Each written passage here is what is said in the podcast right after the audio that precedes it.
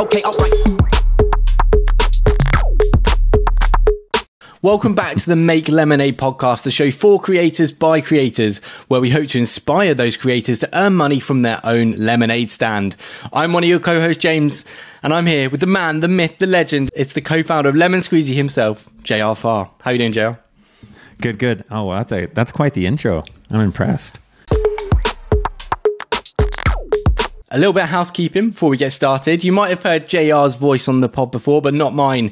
We're going to be switching the format up a little bit, aiming to give you the best podcast for creators out there. But we're going to go co-hosting, meaning JR and I will be on the mic for you every week, but sometimes we might rotate. Some episodes it will just be us riffing on some topics. Other times we'll bring you interviews with some of the best creators and entrepreneurs out there. And we're also going to bring you along with some juicy behind the scenes content of how we're squeezing those lemons here at Lemon Squeezy. And so with that out of the way, let's talk about the absolute whirlwind that has been the last few months, JR. It's been a wild ride, hasn't it? It has been. And it's like, as we think about bringing this podcast back, we've been talking about this for a while, James, me and you. And this just feels like the perfect topic we can kind of kick things back off with, right? Absolutely. So, we're going to be talking about the Great Gumroad migration, as you termed it, because Gumroad made a huge change a few months ago. Mm-hmm. Gumroad for me and a lot of other creators was the default. When I launched my course, Gumroad was what I went for. I think Lemon Squeezy was still in beta. It, it was a merchant of record. They had a good pricing model at the time where they had this tiered thing where you went in uh, like 10%, and then the more you sold, the lower percentage you paid to Gumroad. And this seemed like a really fair deal. It incentivized people to sell more. And I think their top tier was, I think, 3%. So those who have earned over a million, their price tier was 3%. And then overnight, they hiked it to 10% plus processing fees. And this added thousands of pounds, thousands of dollars onto the monthly bills of creators. And so naturally, people were looking for an alternative. JR, talk to me a little bit about what you thought when you saw that announcement and how you approached it from, from Lemon Squeezy first off, like like you said, Gumroad, it's been around forever. It's a great product. Obviously, there's competitors, but it doesn't mean that I don't wish anything ill on them. I think competition is great. I think that we need it. I think it keeps people innovative. It was just a communication thing, right? Like, just maybe there's a million ways you probably could have gone about it. I'm not here to like critique it or anything. I think it's just more as this unfolded and, you know, there was a double down on it. I just thought that, hey, this is the when life gives you lemons, make lemonade, right? And I just this seemed like the perfect time to do it because we had been building Lemon Squeezy for years. We had just finished our migration tools for Gumroad, and we already had been migrating people over. So we felt confident with that, and it almost seemed like we were like really strategic here, but it was just like hard work and grit and just typing until our fingers bled and still are typing until our fingers are bleeding. And I think we just looked at it like a an opportunity that we needed to jump on. And so I think we I think we did a decent job. You did a very good job of jumping on it. My Twitter feed has just been full of people asking for Gumroad alternatives and the responses are either you, Orman, the Lemon Squeezy account, or the many happy customers of Lemon Squeezy. I've been surprised at how vocal customers of Lemon Squeezy have been, which means they're happy and they're happy to recommend it. Yeah, I think I think one of the one of the things we weren't prepared for was I actually tweeted about this the other day. As a founder, you always kind of wish for that moment where you see something something click or you get featured on Hacker News or something, right? And you think that this is going to be the moment. And it never happens. It never happened before.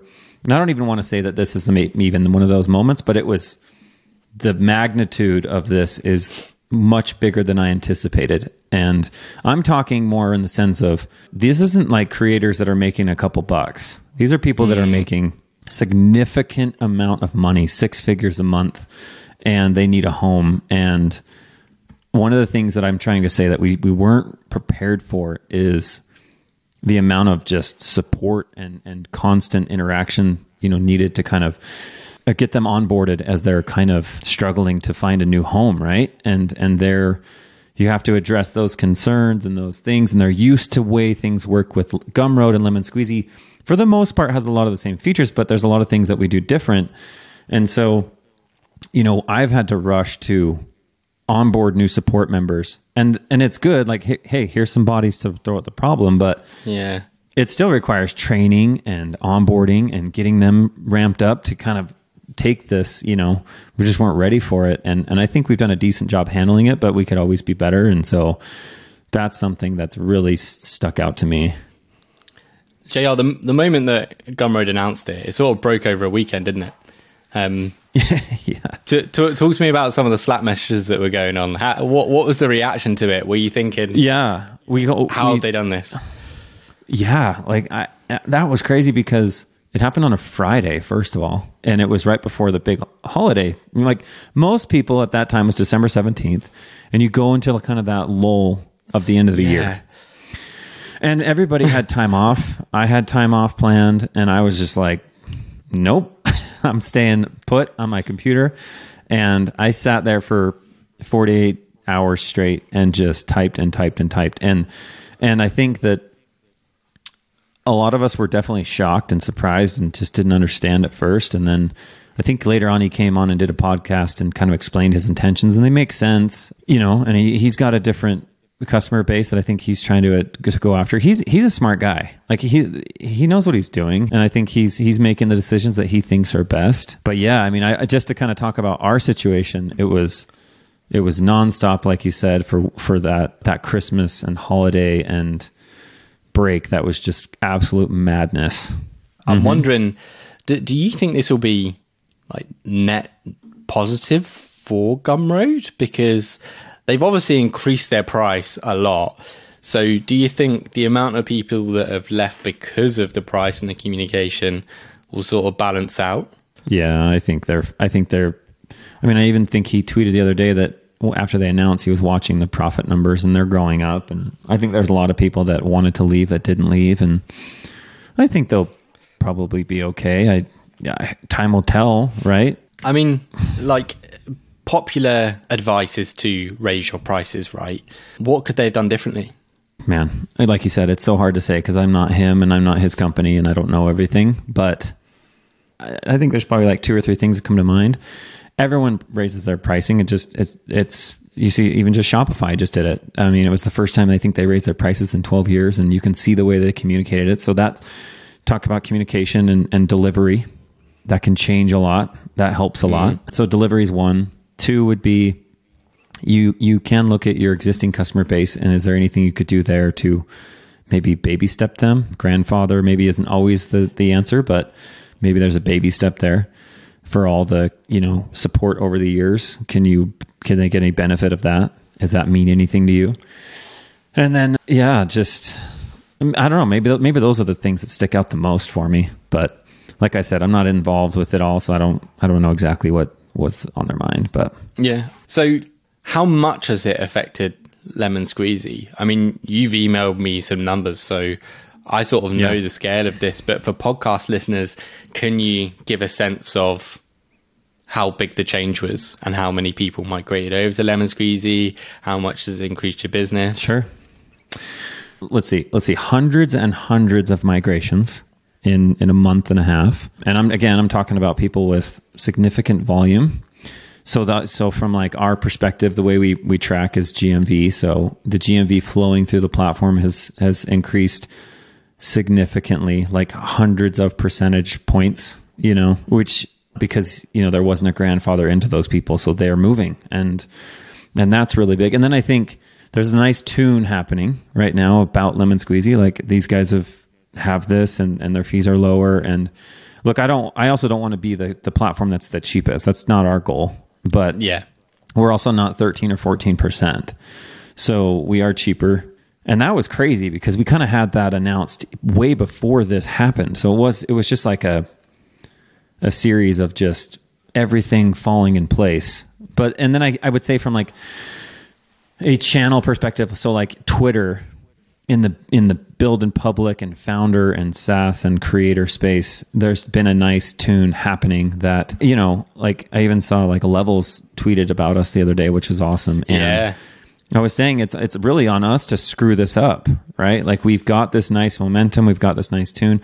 The support thing is a little scary right now because we're really trying to catch up so we don't frustrate anyone because that is a that's a big core thing to us to make sure that people always feel supported and it's it's fast re- response times and you know we can compete on that right? Like that's a differentiator for us. But i think from like a some other numbers to give you so hundreds of migrations hundreds and hundreds and hundreds of migrations constant migrations. The gmv is significantly increased. And then i would say just like from twitter i mean we picked up tons of followers but just like those some of those tweets alone were millions of impressions. I think i want to say just for like the month of January, it was like seven to 10 million impressions or something like that. Yeah. I, I, I'm trying to remember off the top of my head, but, and then, like I said, individual tweets, just, you know, hundreds of thousands of impressions just on Gumroad migrations. So, what didn't go so well? Did you run into any problems with people worried about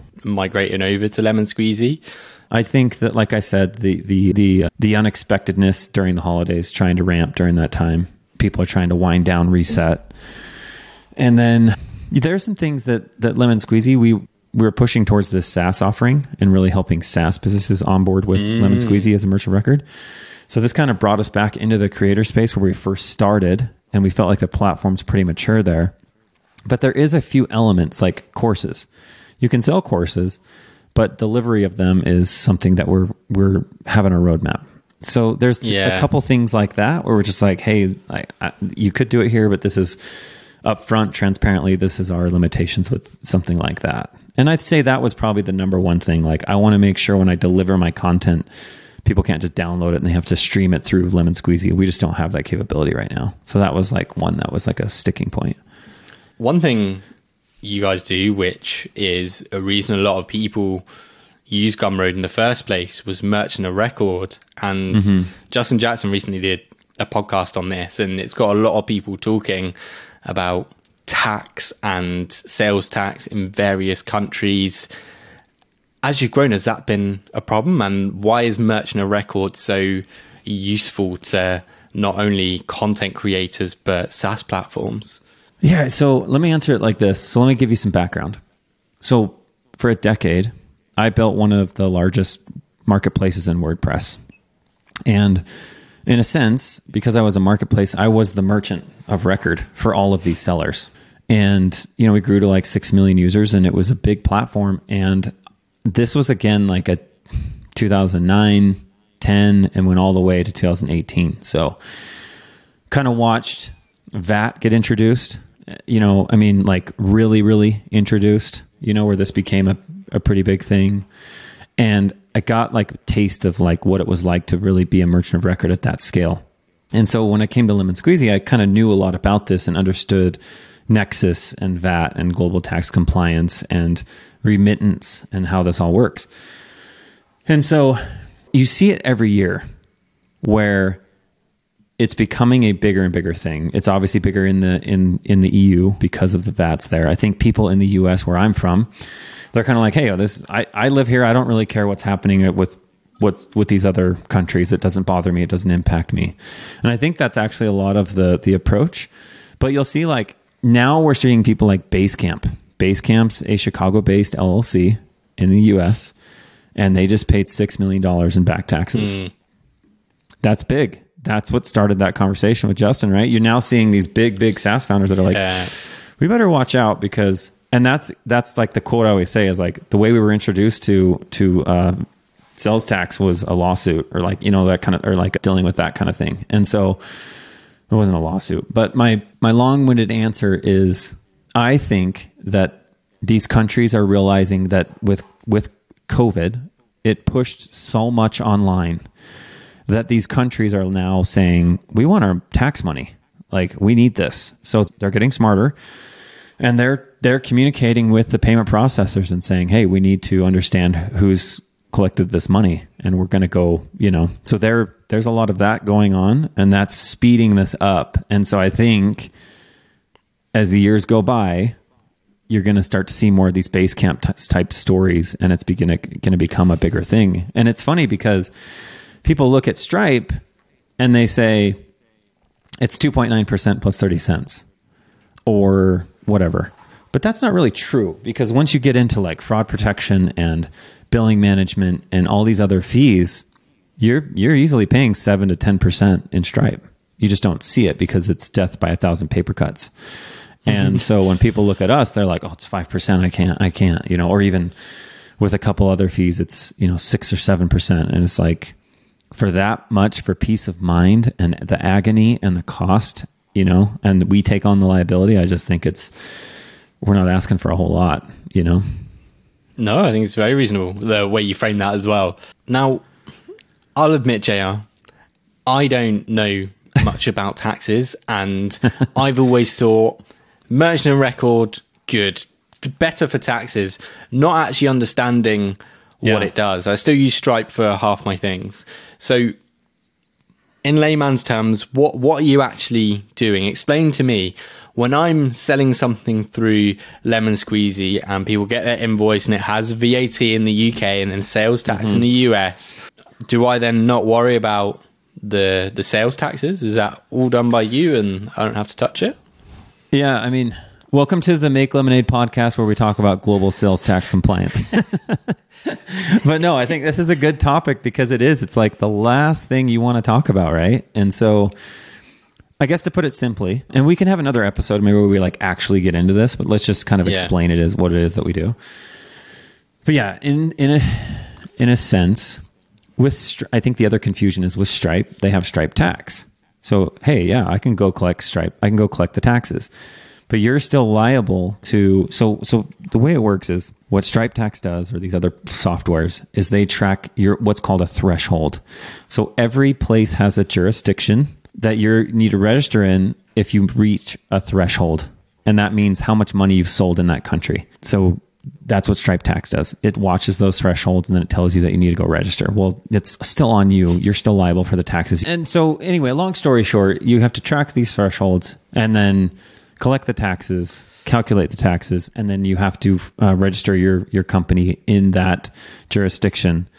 And then every quarter or month, you have to pay your taxes to that country in their currency, or whether it's monthly, quarterly. Like it's it's a lot. And so Wow. that's what we do. We do a lot more. I think like the overarching idea of Lemon Squeezy was the reason why we originally chose to be a merchant record is this concept of easy peasy lemon squeezy. It was to allow people to get in and just create a product and start selling. You didn't have to create a merchant account. You didn't have to sign up for anything. You just start selling. And that, and then it, that, and that's like, as we add on email and affiliates and all of these other things, right? It makes it so you can just have this all in one kind of thing for digital products. And we've also drawn a line in the sand there with not going into physical. We're just trying to stay focused on being the best place for digital products. Cool. Well, enough tax chat for one day. The great Gumroad migration over to Lemon Squeezy is happening. You've been non-stop since since it happened on the 17th of December. You've been tweeting away, getting people migrated over. You've had to hire a ton of support people. Is it still going? Yeah, it's still going. It's not stopping. I thought it would, but it's not. We're still onboarding more people. We're, hiring more software engineers. We just actually just got a an offer accepted today, which is a big, big hire, which I'm really excited about. Actually, I'm going to talk about them real quick. So in our the, talking about like tech, tech stack of Lemon Squeezy, we're Laravel and and uh, Inertia and Vue, and we uh, when we posted before, we got we got this application. And I there was just, there was 500 applications on just like one of our job listings. Like it's just madness, and we kind of like moved on. And then I got I got reached out by this guy named Claudio Dekker, and he was like, "Hey, Jack Ellis mentioned that I should reach out to you guys." And I ended up finding out that he's you know he worked with Taylor at Laravel as a core core core team on Laravel. And then he's also a maintainer on Inertia. So he's literally the guy who's building our tech stacks is coming to work for Lemon Squeezy, and it's just beyond exciting to have someone as his caliber that interested to reach out to us and then accept the offer and come be a full time member. So JR, you've got this knack of hiring the right people, hiring famous people as well. yeah, yeah, we Um, can talk about Dan. We should talk about Dan. talk to me about Dan. Why did you hire? Yeah. Uh, um, how did you pry Dan away from his many side projects to to work at Lemon Squeezy as head of de- dev relations? I think it was. Yeah, it was. Yeah. So we, we kind of like, you know, our intention is to be, you know, focused on making it nice for developers to adopt Lemon Squeezy. So APIs and integration. So the first step was getting someone like Dan, DR, on Twitter. You, people know him from his side projects and his kind of indie indie life and obviously his podcast with you but yeah we just kind of t- we chatted i think for like almost a year through like twitter dms and just he came on originally and started selling on top of Lemon Squeezy, and then we just stayed in touch. And once I think Elon bought Twitter, I think he got a you know he was kind of like, man, the risk of this platform, Yeah. which is kind of a maybe a trend thing we can go into here in a second, but you know, it just the timing just was perfect, and so I think that kicked off a really nice thing because people. You don't see that hire a lot, like a head of developer relations or developer experience. And it's something that we're really committed to is just making that experience good. So it's that's been awesome. He's been great. Just he's he's got what's interesting about dan is he's a bit of a unicorn where he can design and code Yeah. and write right? So he's he's just he's just really good about that. So he's been a great addition to the team. What, what, why did you want to create a position for developer relations? Why is that an important thing for you and Lemon Squeezy? Because you say it's like it's not something that often people do. Why at this stage? well, so the way I see it is like this. You have like money making products. Like I want to buy this. I want to sign up for this because it's going to make us money. Well, Lemon Squeezy's kind of we help them make money, but but it's the last thing you want to do is change your billing infrastructure, right? like it's just not Yeah. super exciting. And we were trying to go after people with established volume that we could switch. And as we do that, you realize that once you kind of get approval from the business side, then you get into the development side and the tech side, and they say, well, how easy it is to integrate? What are your APIs like? What is your integration like? And so that's where we just decided that we really need to make sure we're investing in this continually to make it super easy for people to switch and feel confident with that switch and make it easy on the team. So that's that that was kind of the back history there. Well, it's a great hire. It's been great to see the progress you've made. Congrats on the engineering hire too. I think that's enough on uh? Lemon Yeah. Squeezy. Now, th- this podcast is for creators. We want to help creators. We're going to bring a few segments in. And one of the things I was thinking about as we kick off the podcast this year is what trends we might be seeing in 2023 for creators. So I've written three things down here, JR, and we're going to riff on them and see which trends might be important for creators. Okay, so the first one, and you just alluded it to it with Twitter and platform risk.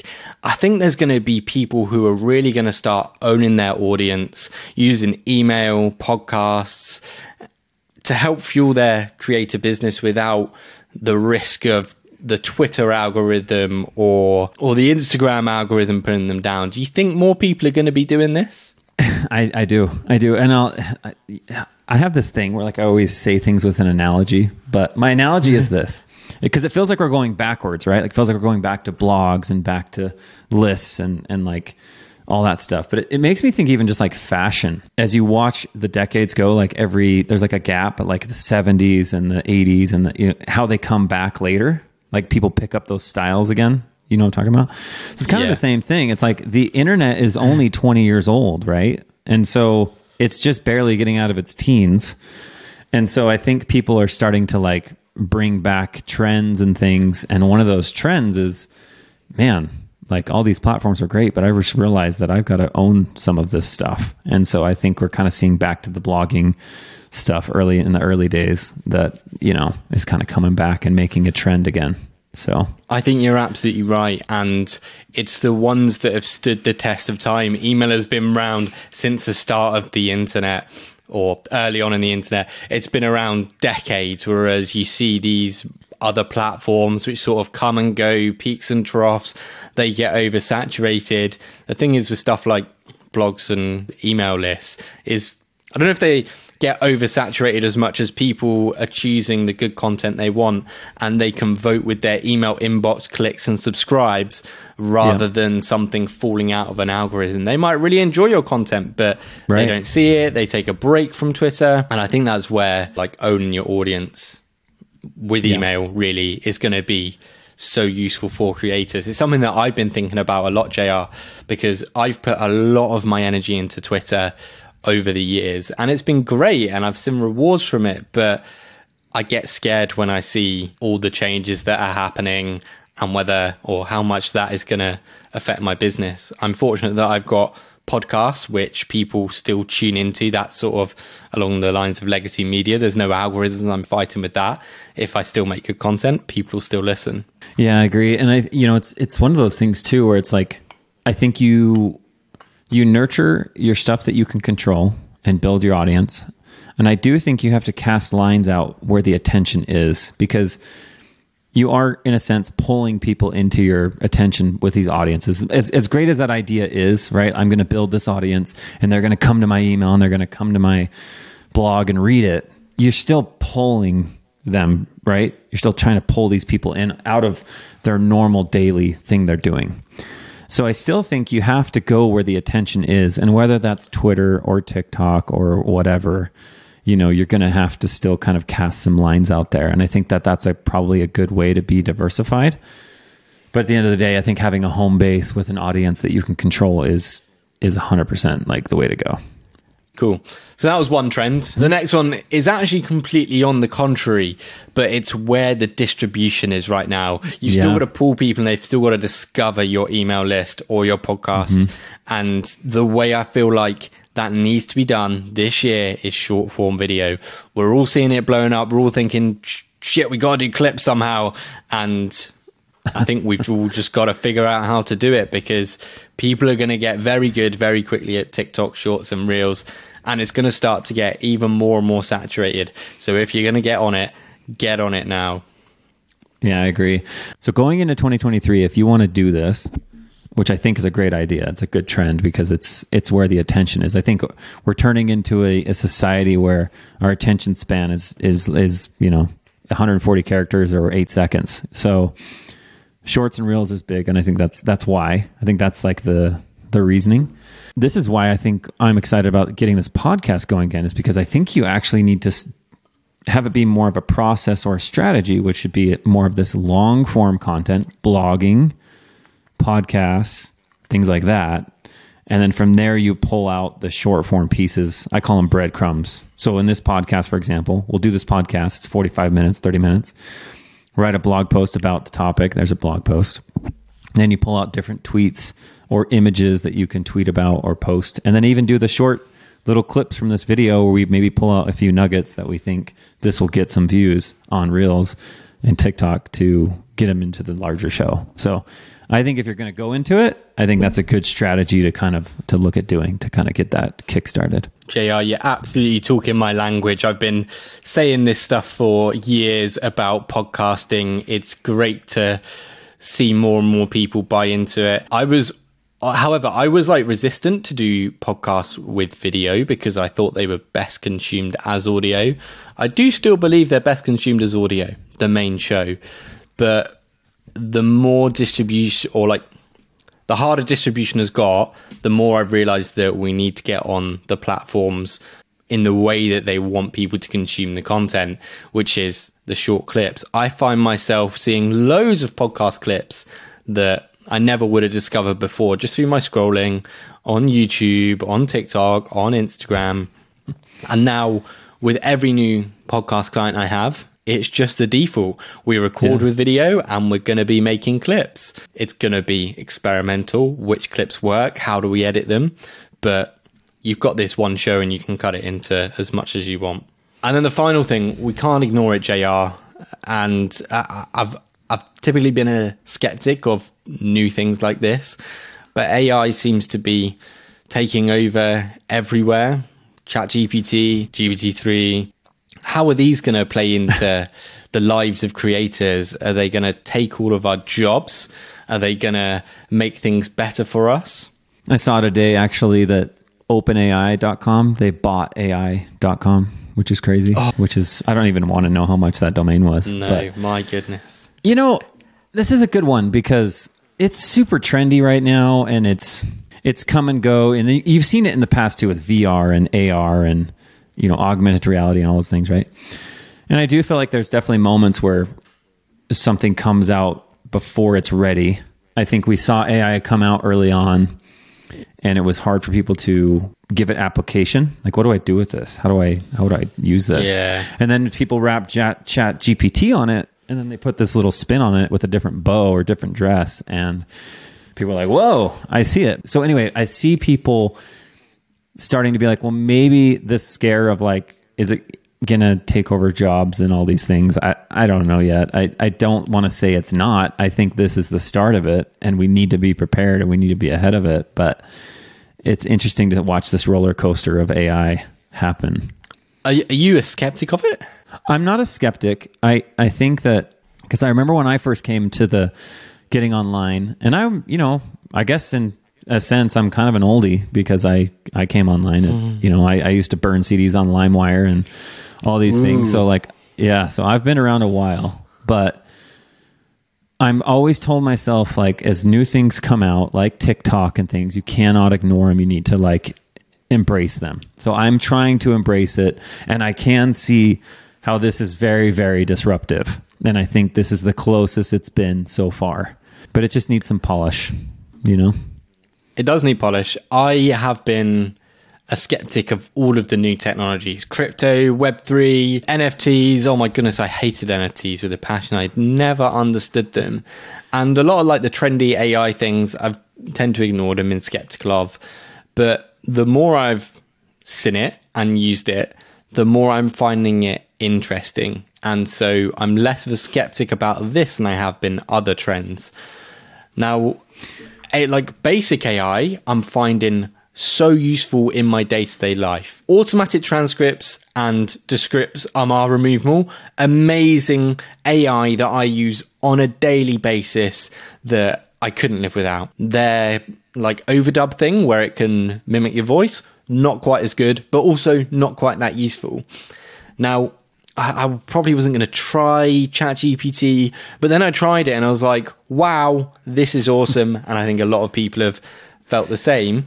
But I'm also starting to see ways I could use it for ideas. If I'm trying to find a new niche to create a new course in, if I have an outline for a course and I want to flesh it out, you can just pump these things into ChatGPT and it can really help you. So as a creator, I'm seeing a way where it can help me with idea generation, fleshing out ideas which are just bullet points, getting lists of things. All of that can be done using AI. Yeah, and I think that's where I'm at is I'm not a skeptic in that regard because I my thought process is I think AI is good as an ingredient right now. It's not the full course yet, right? You can't just expect it to do everything. But I think as a good ingredient, it helps, like you're saying, with your podcasting stuff, with content marketing, idea generations, getting maybe the start of a blog post going, you know, but I think like it full blown writing like a SaaS application and coding it out, like there's no, it's not, mm. that's not there yet, right? Like that's not the full course meal yet, but it's coming. It'll be here. I'm sure of it.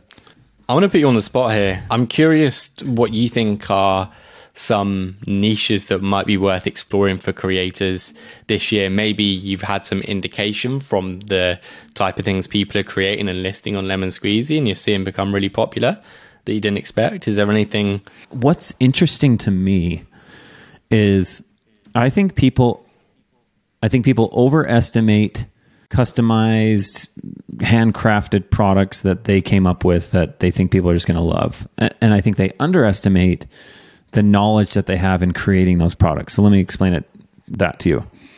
So someone that understand let's talk about Bubble. Bubble is like a no code tool. People that understand how to use Bubble and build things, that's the stuff where they're bottling they're bundling it up into a course.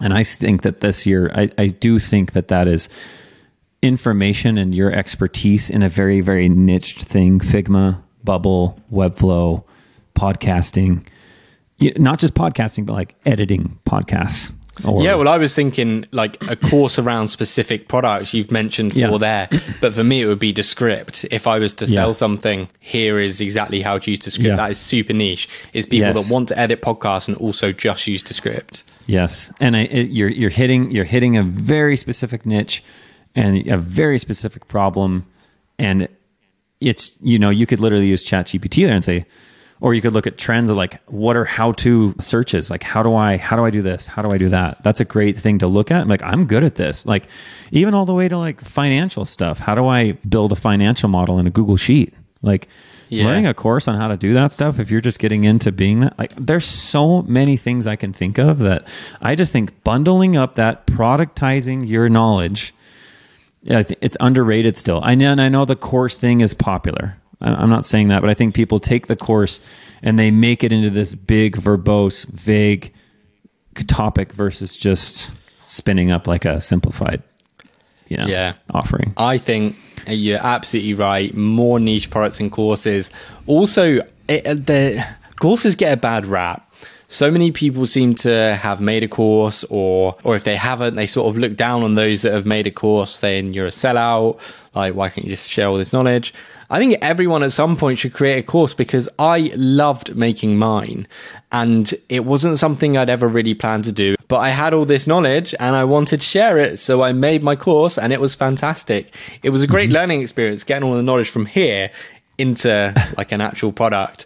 And then it was by far JR my favorite revenue. I say this, it was better than any freelancing, productized service. It was just, I'd made the What- course and every sale was just money for something I'd already made. create it once and sell it forever. Yeah, and I think I think it's also too about where I, th- I see a lot of people struggle is they get so romantic about the creation of this and building it, and they forget about you know w- the marketing side and positioning and how do I. You don't always have to even call it a course. Like we've talked about Ridd from Figma Academy. Yeah. he's got a Figma course. He doesn't. You go to Figma Academy. It's not like built out like this massive course. He just he pitches it like and again, he's niched it down to a very specific type of designer and a type of design you're going to learn with this specific tool. And, you know, he's found a captive audience there. Cool. Well, we're going to round off the episode, JR, on something that I'm calling Creator Spotlight because I want to spotlight those creators that are doing awesome, cool things. We're going to do this every episode. We don't have a guest where we're going to find the best people doing the coolest things. And the creator that I want to put in the spotlight today is Brett Williams of Design Joy. The man can't stop printing money, JR. Did you see the productized service course that he launched recently? Yeah. Yeah, it's amazing. Yeah, he's actually selling on Lemon Squeezy, which I feel super grateful that he chose us to do that with. But that that guy is he's smart. He I don't know how to say. Very. he's very sharp. He's very sharp. He he's he's, he comes off like he's not very calculated, but I feel like in it there's deep down there's something. Yeah, he's he knows what he's doing. So I'm in super impressed with him. he must know what he's doing given the numbers that he puts up, not only from his productized service, but now the course. So Brett absolutely burst onto the scene last year. He'd sort of been building Design Joy, not in public, just making his design, one man design productized service happen. And then Dan Rowden discovered this and put out a tweet. And then after this tweet, Brett joined Twitter. He wasn't on Twitter before and started sharing these very impressive tweets. People love to be inspired by numbers. And when they saw the numbers that Brett was doing, at that point, it was like over 100k a month he was making with his productized design service. That then grew to 130, 140k a month as a one man designer. And people couldn't get enough of it. They loved seeing this guy share his numbers and stories. He sold consultancy calls on how to do it and he's just very smart. And you said he's calculated about how he does it. He very much is. And people have just latched onto this story. Super timely, super inspiring tweets. And we were like, oh, Brett, like, you haven't done Twitter before this. How did you get so good? He just saw what was working, which was these inspiring tweets about how to make money. People want to learn how to make money. Brett was teaching them. And that's how he grew his Twitter audience to now 35k followers. He says that a lot too. You know, I think I think he he tweets the new people that see him say, "Well, yeah, it's easy because you've got thirty thousand followers." And he, al- I, I see him always double down. He said, "Hey, when I started, I had zero. You know, you don't Yeah. see all that, and and so don't don't tell me. And I think that's why he probably decided, you know what, I'm going to create this course, how to productize yourself, because it's not just about your Twitter follower. There's other stuff that goes into it. So Exactly. And I was talking to my friend earlier about the benefit of having an audience or being known. And I'm actually not sure if I want to be known. And when I see stories of Brett who managed to grow this huge business without Twitter, without having an audience, I think before he joined Twitter, it was something like 80K a month. That's almost a million pound a year business, million dollar a year business that he did without growing a Twitter audience because he understood what the market wanted, which was super high quality, unlimited design. He productized that. It's himself. It's a one man business. And he just executed making these wonderful designs for people.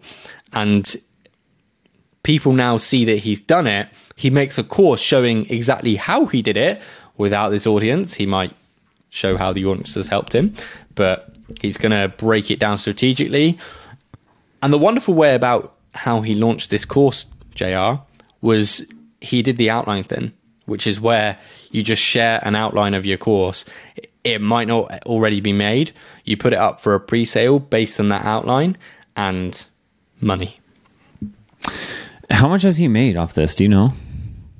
It's over 100K. I know he posts Is- his his things. Yeah. Yeah, his his last tweet he shared was like a lemon squeezy screenshot was twelve hundred and sixty sales, and if you're selling it at ninety nine dollars, that's over hundred and twenty k he's made from this course alone, which is just Well, he- outrageous.